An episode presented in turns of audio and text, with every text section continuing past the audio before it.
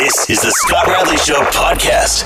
We're talking about the storm, of course. We're going to talk about the storm for just a minute here because, I, again, I'm assuming that everyone knows what I'm talking about. There's nobody who doesn't. There's nobody who has actually been asleep all day or something, right, and doesn't know what happened outside. But I got, I got a couple things that I want to just mention about this storm in general. First of all, there's one thing that puzzles me always when we have a storm, whether it's a winter storm, whether it's a hurricane, we don't get those very often, a tornado, thankfully we don't get those very often, any kind of massive weather incident. Why is it that we expect and almost demand that our T V weather people be out in said weather? As they're telling us how horrible this is and how everyone should flee for their life, we then immediately say, oh yeah, except for the weather people, you're going to go stand on the shoreline of the ocean as the Category five hurricane roars in and the waves are thirty-five feet high. Yeah, we need you standing there in that. Why do we do that? What do we? What is it that we're actually thinking that we are getting by that? I, I mean, C H C H, they were doing their thing, and they had someone this morning standing out in the middle of the snowstorm, looking exceedingly cold, exceedingly uncomfortable, and I don't know if it makes us feel better. I'm not sure. I've never quite figured out the the whole concept of the weather person in the eye of the storm kind of thing. To me, if you've got a studio, let your poor person come in the studio. Surely we don't actually... Well, there's cameras out there. Do we need to have the person standing out there? Do we need to actually have the weather person in the weather to make it real? I've never, and and look, C N N, of all of them, if there's a hurricane anywhere in the Western world, C N N is going to be there, and they are going to have their person stuck in the middle of this thing, wearing the poncho, looking like they're being blown away. I'm always impressed. Forget everything else. I'm always impressed with the resilience of their technology, of their equipment, because they've got microphones and cameras out there that have got to be getting absolutely drenched and soaked. The fact that they, maybe they're all disposable, I don't know, but the fact that they can come back in the studio and c- come back to the office and those things are still working because they're expensive.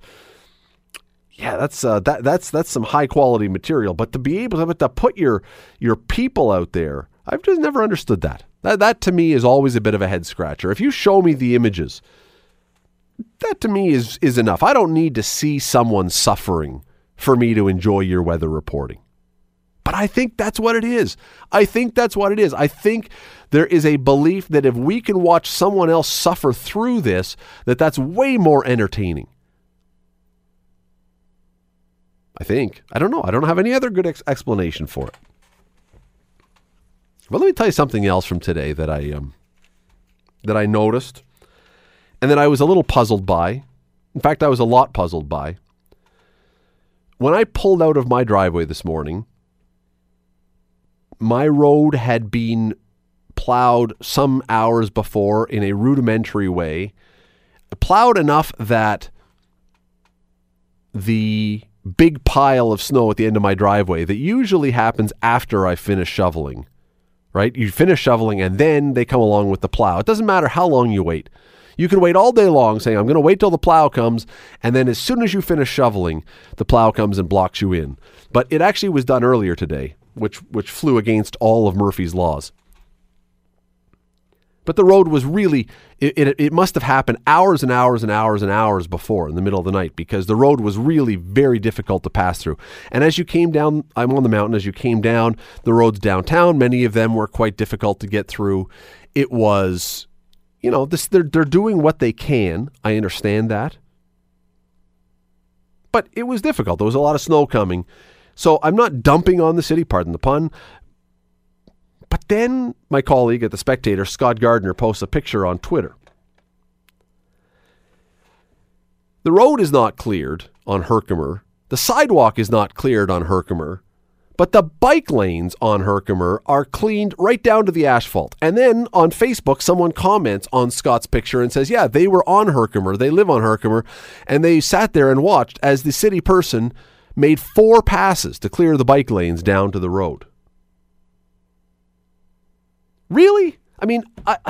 I understand that it's different equipment. We can't have the bike lane clearing equipment, the brush thing, doing main roads. I get that. I don't know whether the, it could do sidewalks. If if, those, if that equipment is capable of doing sidewalks, there is no reason why it should be doing bike lanes in this kind of weather, because there are a few people, there are a few people for sure who are riding their bikes when the snow is blowing sideways and it's up to your knees. I understand. There are a few diehards, but there are a lot more people who have to walk.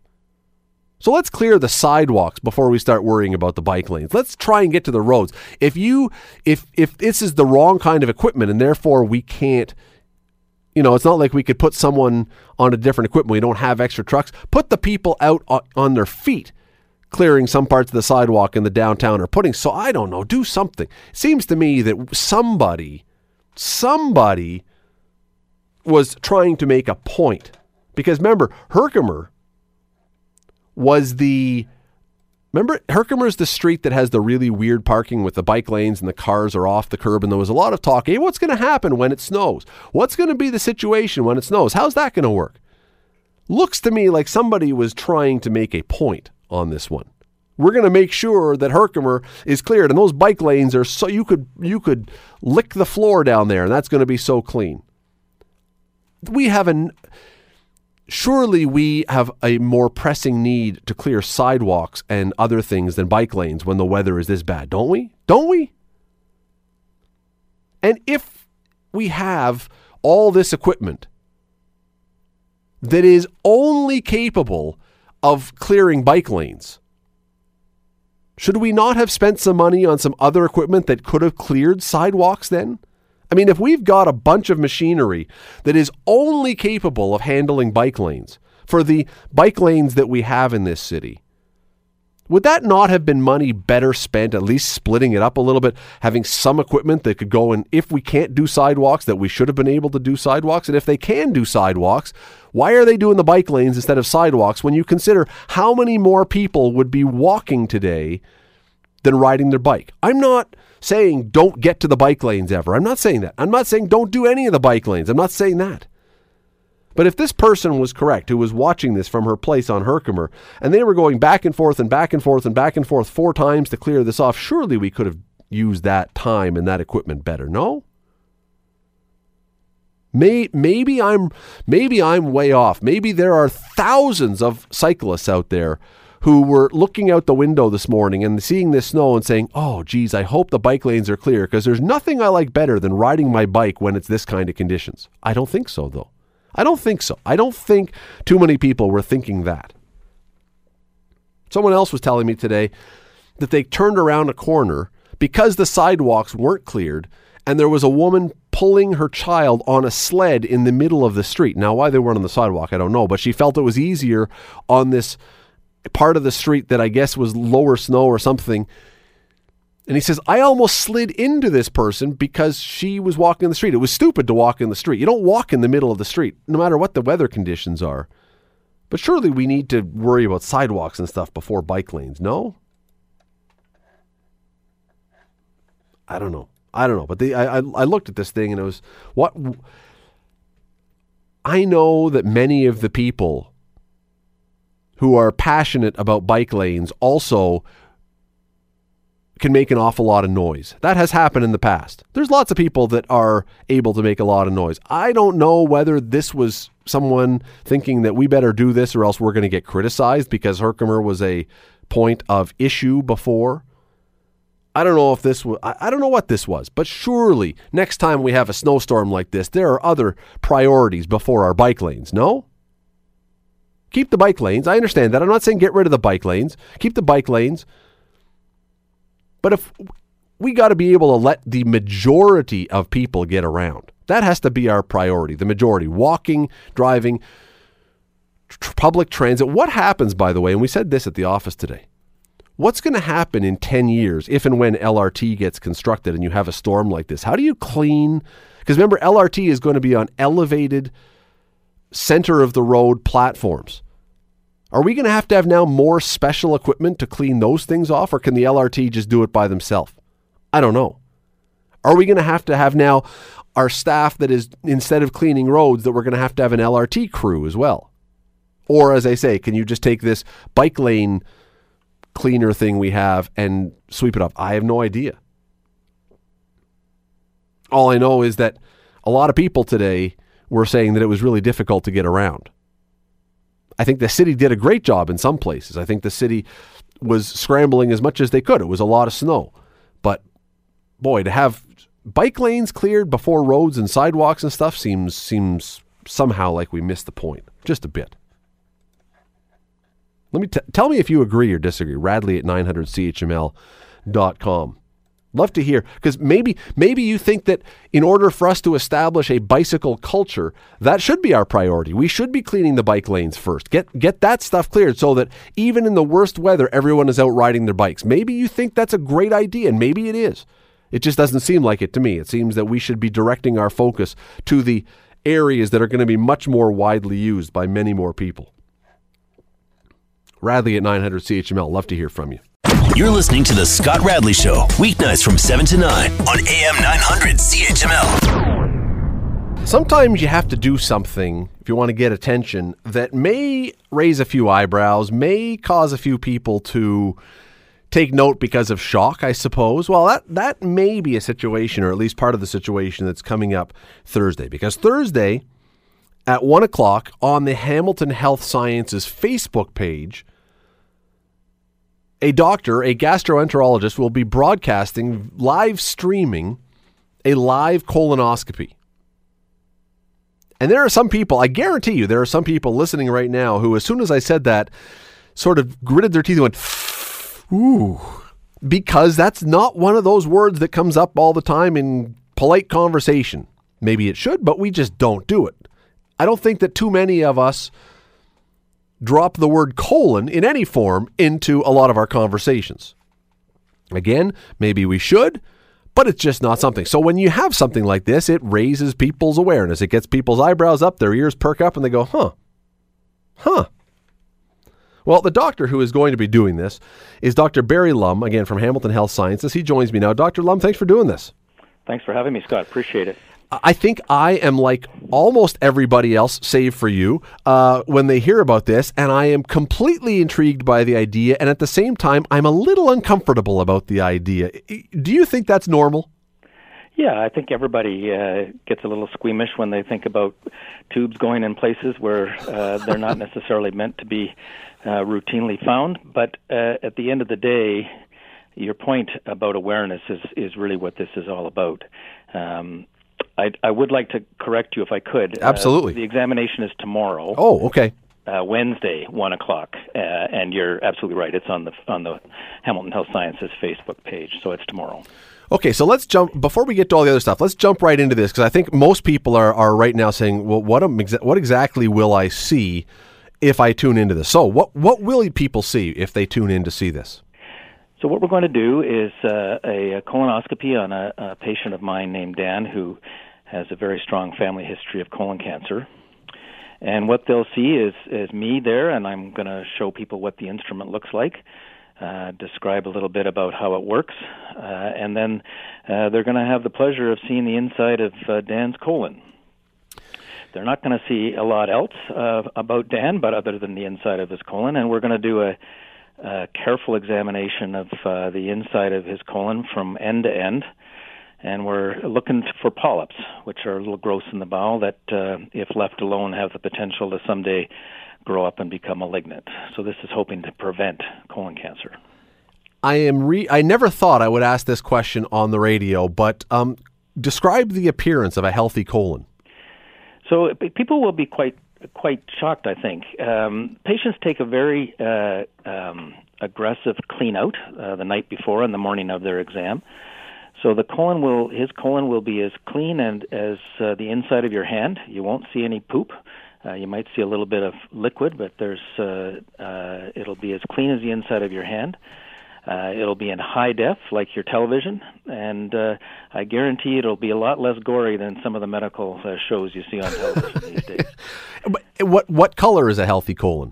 It's it's nice and pink, literally just like the inside of your hand, and it's got nice little fine uh, blood vessels that you can see there. It's actually quite intriguing, and these um, kind of Uh, valves, we call them, or folds uh, that uh, are part of that, and it kind of looks like you're looking down a, a corrugated tube. And, and you know, some of these things I, I'm kind of embarrassed that I don't know the answer to. I guess that's why you're doing this. Um, h- how long is this tour? Like, and I don't mean time-wise. I mean, how long is your colon? How far are you going to be exploring? Just under a, a meter uh, from end to end, so starting in his backside and extending all the way around his colon, all the way to where his appendix Uh, would be, and, and then there's a valve there that um, connects the small and the large bowel.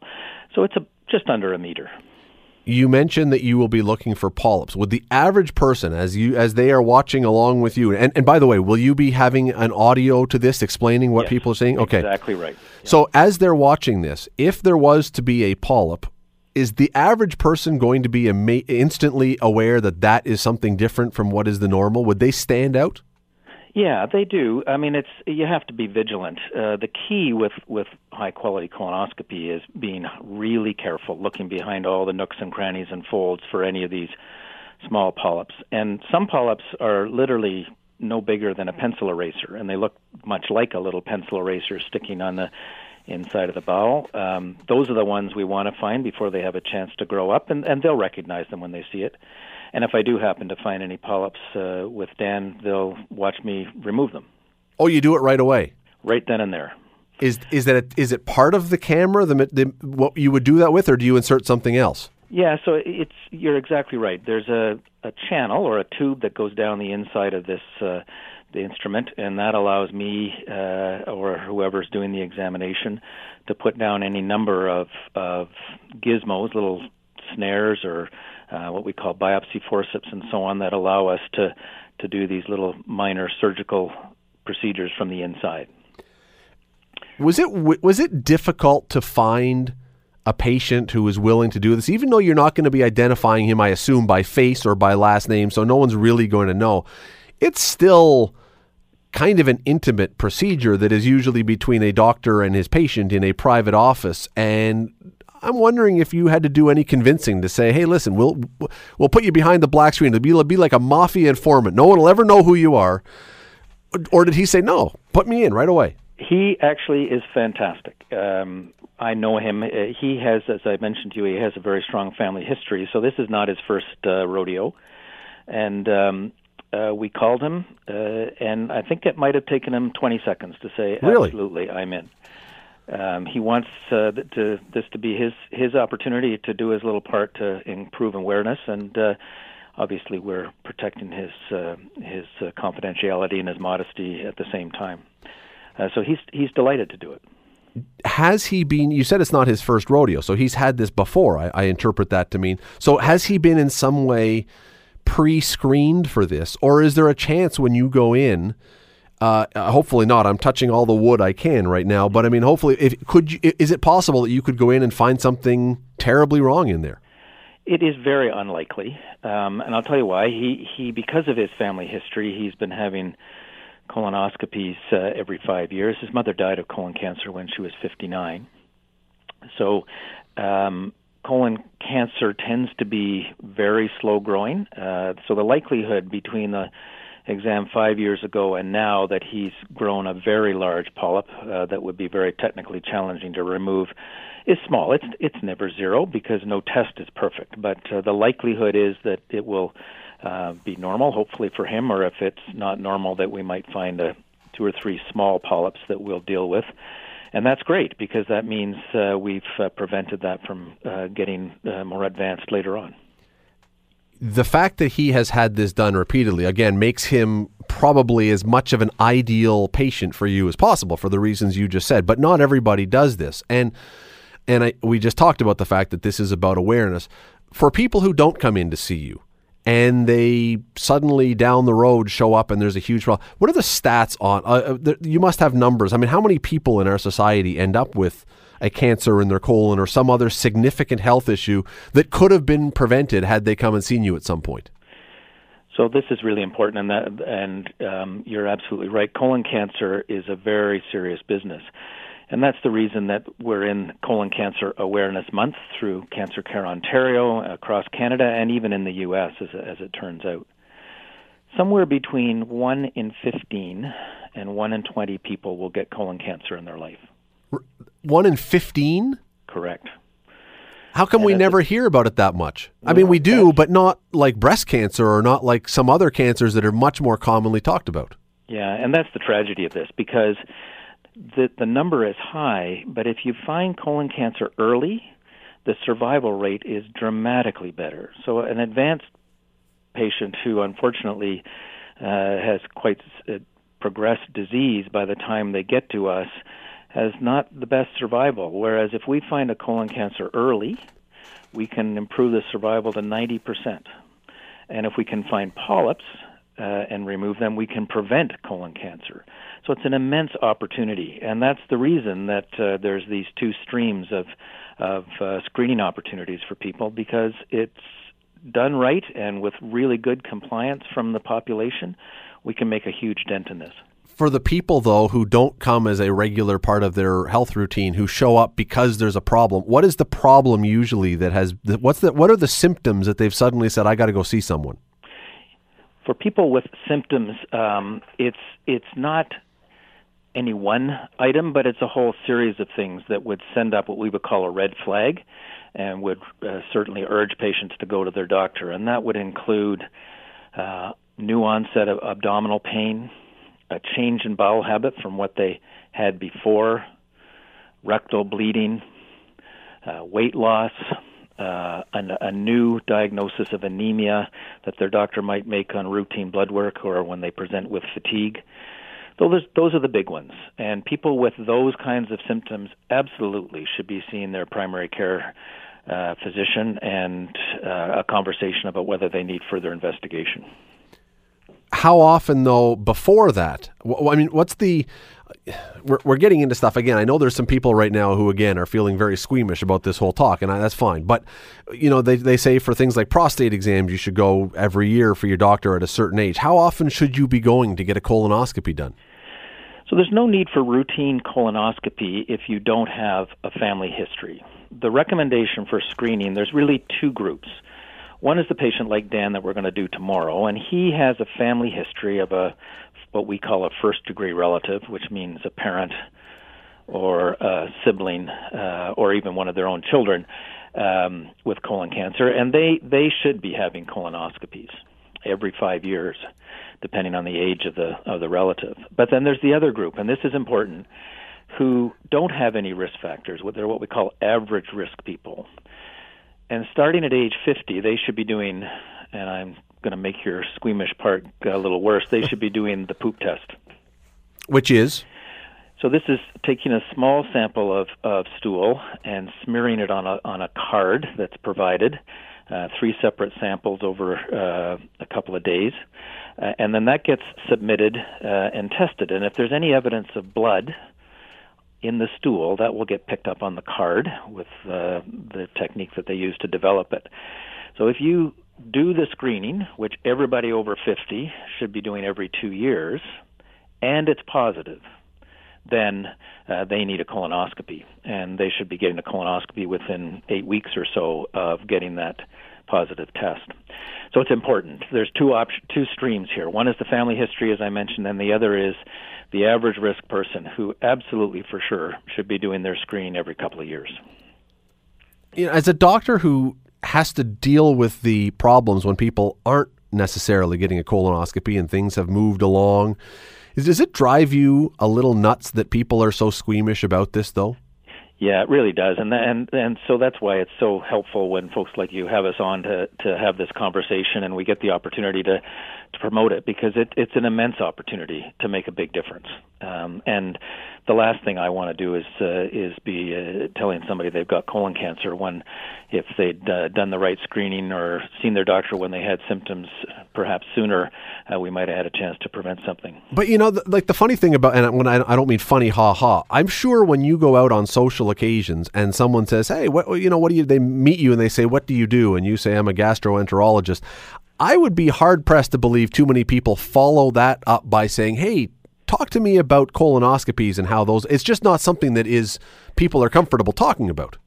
You know, it's getting there, and it's not uncommon that uh, certainly people will tell me their story. Uh, of if their they've had, sure, if they've been there. Yeah. If they've been there. But others will say, you know what, there's no way I would ever have somebody do that. And what I'm hoping that seeing the exam tomorrow will do is let them understand that this is uh, almost certainly uh, completely comfortable. Uh, it takes ten to twelve, fourteen minutes, uh, and it's an immense opportunity to deal with something before it gets too far advanced. So that's how long you expect this is going to be tomorrow, is about a fifteen to twenty minute thing? Yep. Right after lunch. Not before yeah, we lunch. That way, we thought we sh- we should get this, uh, you know, everybody's attention. It is, uh, it is something that is, uh, again, I, I say right off the top, it's something I find totally fascinating to to be able to see this. Uh, even though, uh, you know, I'm embarrassed a little bit that I have a level of squeamishness about it. I'm not going to deny that, and I'm sure that's probably the case with a lot of people. But I will definitely be tuning in to see this. Um, Just before I let you go, I, I I had to ask you this. I was talking to my wife before I left, and I said, should I ask him this? And she said, sure, why not? How often have people either sung or played for you Bowser and Blues colorectal surgeon song? You don't want to know how many times. Like, everybody thinks, oh, I've got something new, and they'll never have heard this before. And, of course, uh, I always nod and say, yeah, that's a great one. Yeah, a few times. Yeah, I'm, I figured you'd heard it a couple times. Yeah. Uh, tomorrow at one o'clock, uh, again, it's at the Hamilton Health Sciences Facebook page. Make a note of it. Uh, Doctor Barry Lamb will be doing a live colonoscopy. If nothing else, if you are entirely squeamish by this, you can at least see how it works and decide whether or not this is something that you could not tolerate. But by the sounds of it, it is something you should be considering tolerating. Yeah, uh, I sure hope that's going to be the case. Doctor Lamb, really appreciate the time today. Thank you. Thank you. Take care, Scott. Uh, one more time, Doctor Barry Lamb, Hel- Hamilton Health Sciences. If you've got a Facebook page, if you're on Facebook, it's one o'clock at Hamilton Health Sciences. You can find it there. We will take a quick break to let you regroup, if you are one of those squeamish people. You're listening to The Scott Bradley Show, weeknights from seven to nine on A M nine hundred C H M L. There, uh, beginning tomorrow night at Mohawk College, there is something being called a beer appreciation workshop. Guy who is behind this, who is a beer sommelier, is Scott Boyle, who joins me now. Scott, how are you this evening? I'm doing very well, Scott. How are you, sir? Excellent. Uh, I got to tell you, I'm a little confused by this, only because I thought at college every night was a beer appreciation workshop. I think that's called a beer binging workshop. Oh, okay. All right. I, I, I knew there was a difference somewhere. Yeah, if I recall my college days, that's what that was. You are, now, are you officially a What a beer sommelier, for lack of a better term, or is or is it a or are you a beer? How, what is your actual job description with this? I am a certified beer sommelier through the Prudhomme Beer Certification, uh, which is a a certification program uh, through a gentleman called Roger Mittag, Thirst for Knowledge. Uh, he's been doing it for quite a few years. Um, so yeah, basically, what I am is a certified beer geek. Okay, and how does how does one, other than by drinking a lot of beer, how does one become such a thing? Well, it, it's a series of courses you take. Um, the first level is you start off as an enthusiast, where you just go in for maybe a couple hours, learning the, the various tasting techniques, uh, the various styles, uh, some history on the beer, and as the program progresses, you get to the point where you're learning what the... The ta- how the taps are working. You're learning the basic entire craft uh, of the beer industry. Everything about it, the packaging, selling, everything you name it that's to do with the beer industry, you learn the sommelier program. Well, and the reason I wanted to have you on tonight is because this has really become a thing in recent years. We we we are now seeing craft breweries and microbreweries and different beers and everything popping up to the point where everyone wants to try these different things. It seems that a lot of people are no longer just satisfied to get the cheapest draft that they can get their hands on. Um, th- they want to experience something now. Wh- why is it changing? I think a lot of people are just um, now. Again, it's you think a lot of people are changing, but apparently the craft market is only about eight percent of the entire beer industry. You know, so the, the big corporate fellows still own. You know, they still sell a lot of beers. Um, but my belief is that the craft industry, because they're able to make smaller amounts, smaller batches in their beer, they can use different uh, um, ingredients uh, other than just your typical same yeast, same hops, same barley, same barley malts. Um, these guys are able to throw in, you know, hibiscus, They can throw it in a wine barrel. They can throw it in a bourbon barrel for six months and age it. So it's one of these things that, because it's a craft, they're able to do anything kind of what they want to do to enhance the flavor, uh, brewing techniques, you know, just even the quality. Um, now, again, once again, nothing against the, the big corporate fellows, that a person who's going to drink, you know, Molson Canadian, it's going to be really tough for them to switch to a, you know, a, a tough, bold I P A. Especially if they've been drinking it for a long time and that's their acquired taste. Absolutely, absolutely. So, it, but it sounds like for those people who are interested in different microbreweries and that eight percent that want to branch out, that beer is, for them anyway, less now just a, what are we going to say, a delivery system for a buzz, really, that they're they're looking for something that is more upscale. Surprisingly, it's, they're not even looking for a buzz anymore. They're looking for a good quality beer that they can sit and enjoy a meal, a good conversation with. Um, I, I see it in myself. You know, I remember, the old, like I said, the old binging days. You know, you sit down with a twelve pack and just give her. Now it's you have one and you're you're enjoying a meal with it, or you're. For me, it's kind of hard because every time I try a new beer, so many things are going through my head, um, and it's kind of a, you know, one of those uh, bad situations. I want to enjoy it, but at the same time, everything's going through my head, trying to match flavor profiles with perhaps a cheese or with a food with it. Um, Is it but, becoming like wine in a lot of ways? Uh, absolutely, absolutely. I, I find it, um, and I'll say it quite often, um, I work part-time in an L C B O, so I try to, when people come in and, you know, asking for a wine to pair with a lamb or something, I'll say, well, how about a beer? And, you know, you see their eyebrows going up a little bit and thinking, well, I don't like beer. So, you know, there's a lot of people that, um, you'll never have them switch from wine to beer, but I personally think the beer industry is just as competitive as the wine industry now, in that same frame of mind of the beer pairing, beer and cheese, beer tastings, things like that. Okay, Scott, but for you guys ever to be taken as seriously as wine in the tasting world and as an upscale beverage, you must be able to talk in the same pretentious tones with the same overwrought words and, you know, descriptions that wine people can. Are you able to do? Are you able to do that with beer? Absolutely, absolutely. uh, you know, one one thing you'll see in a lot of um, perhaps when people are writing about beer, they'll always use words like the beer is very hoppy, or the beer is, beer is very malty. You're always going to get a hoppy beer because beer is made with hops.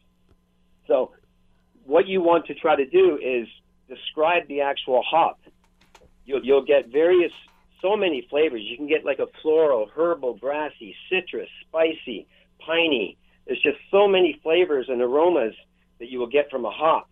And then that's, then you go to the malt part of it. You know, you'll get, you know, some biscuit flavors, um, nutty, molasses, chocolate, coffee. And, and again, you know, when you think of wine, you're getting berries, ashtray. I, I'm not too fussy on an ashtray. But you know. yeah, I, if I'm drinking a beer that tastes like an ashtray, I think I've probably drinking the wrong beverage.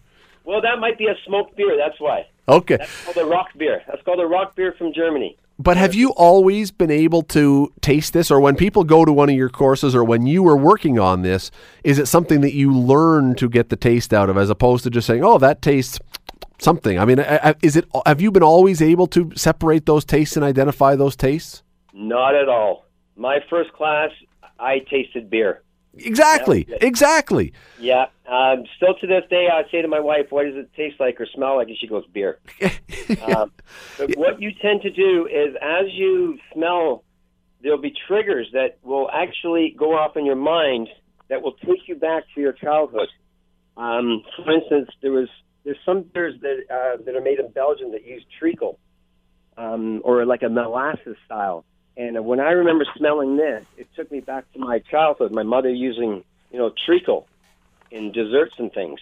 So there's these, you know, as you're smelling a beer, you'll you'll get little pop in your head and you'll stay on the end of your tongue and the end of your tongue go, what is that? What is that? What is that? And then suddenly, boom, there it is. I'm glad you I'm glad you clarified that, because when you said when you would smell the beer, you would go back to your childhood, I was getting a little concerned. Yeah. But no, it's... It, if you had two different beers, if someone was sitting there and they had two beers sitting in front of them and they were very different, clearly the I think everybody would be able to sip one and then sip the other and identify the difference. And maybe with those two in such close proximity, they could find a taste that was different. But I think for a lot of people, you're absolutely right. If you just had a beer and then the next day or something were given a different beer, it would be incredibly different to try and explain what it is that you're tasting. Absolutely. Absolutely. Um, and like I said, the, the the word hoppy comes along so often, you know, and that's that's the big thing right now, in in my opinion, in the in the craft industry, uh, bold I P As. Um, so how would I, if you if, if you were describing a beer as hoppy? Now I know it means you taste the hops, but what would that mean? What would I? How would I know what was hoppy? Hoppy, usually you will get a lot of bitterness on the finish. Um, you will find bold flavors. For instance, in an I P A where you get um, very lots of citrus. I'm, I'm talking, sorry, North American I P As. Now we're now we're just getting into different styles, because an, an English I P A is completely different from a North American I P A, uh, based on the hops mainly that they use. Now what happens is, what what you will do is, for instance, kind of, I'm just rambling here, and I, that's what I tend to do when I talk about beer. I'm sorry. Go ahead. So what will happen is, for instance, an I P A, uh, you will tend to taste and smell, especially, uh, citrus flavors. Um, pine, sometimes pine is like almost like a pine sap. Uh, usually, the, the pith of an inside of a grapefruit. So now, none of these, but none of these things are actually in the beer, right? These are just no. flavors that have been picked up. That no one, no one is actually putting pine sap as one of the ingredients. Absolutely not. Absolutely not. These are all, a lot of the, the aromas that you get from, like, the pines and things that are from the actual hops themselves.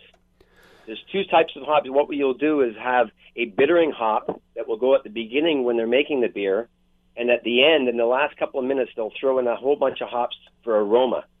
And that's sometimes, when you crack some beers open, and you have, like, a wide-mouth, large glass, and boom, you will get a huge citrus like uh, aroma in your mouth, in your, and same with stouts, like Guinness, for instance. That's a stout. Um, a lot of stouts now are usually with a coffee and chocolate base.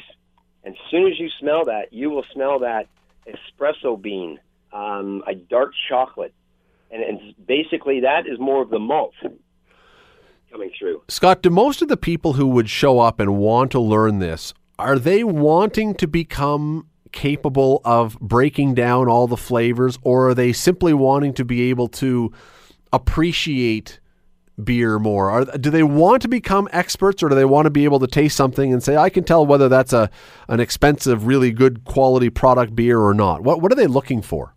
I believe that they're here, they're going to take the course just to learn to properly taste the beer. Um, a good friend of mine says, well, if it's good, you just drink another one. If it's bad, you don't. How difficult is that? But what I'm trying to do is teach the, the, the various difference on how, you know, when you look at a beer, when, as soon as you open a beer, you listen. You listen to see if there's enough carbonation. If you don't hear that, you know, something's wrong with your beer. Uh, but again, you could have a beer that doesn't have that carbonation because it's a certain style. So there's so many styles and ranges, and you know, that I think people just kind of want to learn the basics, and this is what we want to try to do, just teach the, the general ingredients, how they work, the general history, because beer has been around for so long. Um, the history of beer goes back, unbelievable, almost ten thousand B C. Um, you know, so, and then, again, I think a lot of them is that they get to drink beer. See, I was always told that a that a good beer was one that you could drink almost at room temperature, because everyone says you want to drink it ice cold, and I was always told, no, that just dulls your tongue. That's to make the thing go down because it's not very good. Again, that comes to the styles. For instance, we call them like crushers. You know, that's that beer that you want after a hockey game, after a baseball game, soccer game. That all you want to do is just get it down you. You don't oh. care what you're looking for. Right? You're just, you're just a thirst-quenching beer. And you know what? Perfect. Good for you. Is, okay, we just got a minute or two left here. Is Absolutely. Is cheap beer always cheap because the ingredients in it are cheap? Is that why it's inexpensive? Yes, it is. Okay, is expensive beer always expensive because the ingredients are expensive? No. How do I know then if I'm buying a beer that has really good ingredients, or if, because here's what happens to me if I ever go and buy them, and I want to buy, instead of buying a case or something, I'll buy one. I'll go into the store and I'll say, that looks interesting. I am the guy who, if you build the right label that sucks me in, I'm going to pay more because the label looks cool. How do I know if I'm actually buying something that's quality? Well, in my opinion, every beer is quality. There's never a bad beer. There's only better beers. Okay. How do I know if I'm going to spend extra for a beer th- than what I would, that I'm going to pay more, a premium, and it's not for a bigger bottle, for the same size? How do I know that that's a good investment? Well, it, it's it's kind of hard. If we can backtrack for one second, is when you said that cheap ingredients, all I usually do for those thirst quenching one is they add corn, which cuts the it cuts the cost down. Okay. It's still a good quality beer. It's just, they add corn to it, therefore it's cutting the, the cost down to increase profits. So every beer out there, you're not going to go wrong buying. You know, some some appeal to some people, some appeal to another people. You can go out and buy an, a fifteen point nine percent alcohol beer, and people will love it. Other people will hate it. Do you so, ever do you ever crack open a beer and taste it and go, that is so bad, I can't finish that? Have you ever had that happen? Absolutely. Really? Absolutely, yep. Absolutely. And is that usually a really cheap one, or is that more often a very expensive one that someone has tried to tinker around with something clever and it didn't work out?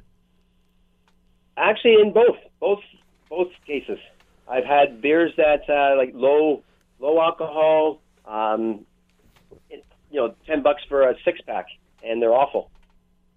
And I've also had a beer that's fifteen ninety five for one, and it was awful. How often does someone walk up to you with one they've made at home in their swill at home and they say, hey, try this, it's great? Um, quite a few times. And how and often is it really great? Not too often. Not yeah. too often. Yeah, you know, I, there's something in people's minds, whether it's wine or beer, if you make it at home, it tastes good to you, but oh, heaven forbid that you're one of the people who gets one of their gift six packs, because as soon as they leave the house, you can always use them. Use it for marinade.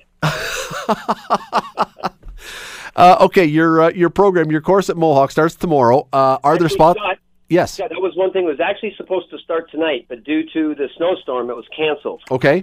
So it, we actually have another course in two weeks from tonight. Okay. The uh, the twenty-eighth. And how would people sign up if they were interested? Go to the Mohawk College Continuing Education um, website and look for the appreciation uh, program. Click on it and uh, register. Away we go. I believe it's going to be up to eighteen people, because you don't want too many people when you're doing tasting. Scott Boyle, uh, beer sommelier, who will be, again, teaching a course at Mohawk uh, College uh, an evening. It's an evening course, right? Yes, it is. Three-hour workshop. There you go. If you're interested in doing that, uh, he just told you how to find it. Scott, I really appreciate the time tonight. Thanks for doing this. Thank you for having me on, Scott. It's a, um, it is interesting to me. It really is interesting to me how beer has become the new wine, because for it's, well, maybe it's, I don't know, maybe it's just me. Maybe I'm just noticing this, but it seemed like for the longest time it was beer was just beer. People wanted a beer. They didn't, as I said a, a, an hour or so ago, people didn't really, a lot of the time, a lot of the time, they didn't even care. You go somewhere and someone says, want a beer? Yeah, I want a beer. And you, no one would say, uh, what kind of beer do you have? Do you have something in a German or a Belgian import? No, they would just say, give me a beer. Is it cold? Good, it's cold. Now you have a lot of people who are trying to get more into this. They're trying to be more specific and trying to learn more about it. And you know what? It just dawned on me that it was just, Luke, how long ago was it? Two weeks ago we had the guy on, I can't remember his name now, and I'm, I apologize for that, who was the coffee, who had had the coffee festival. And it's the same kind, it's the same idea behind it, that people now, if you're going to spend money on something, it strikes me that a lot of people are now saying, look, if I'm going to spend X dollars on something, I'd rather spend a little bit more and have an experience with it.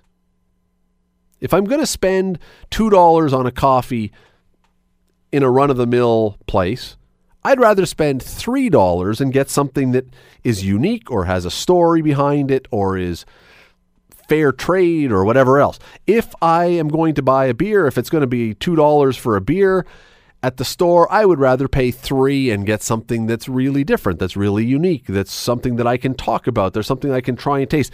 It's a, it seems to me that we are very often now, we're looking for experiences, no matter what it is that we're drinking or eating or doing. We want experiences, and that is how this is being played out, that beer is now the new wine. I don't know if that means that you can explain away your beer belly better because now I'm a connoisseur. Can you can you have a beer belly and say, yeah, but it's because I'm an expert? I'm not sure. And I didn't ask Scott if he has one. I don't know. He's probably going to call me back now and tell me. Either way, there you go. Uh, Mohawk Continuing Education, if you are interested in taking that program in two weeks. Scott Boyle is his name. The Scott Bradley Show, weeknights from seven to nine on A M nine hundred, A M nine hundred, C H M L.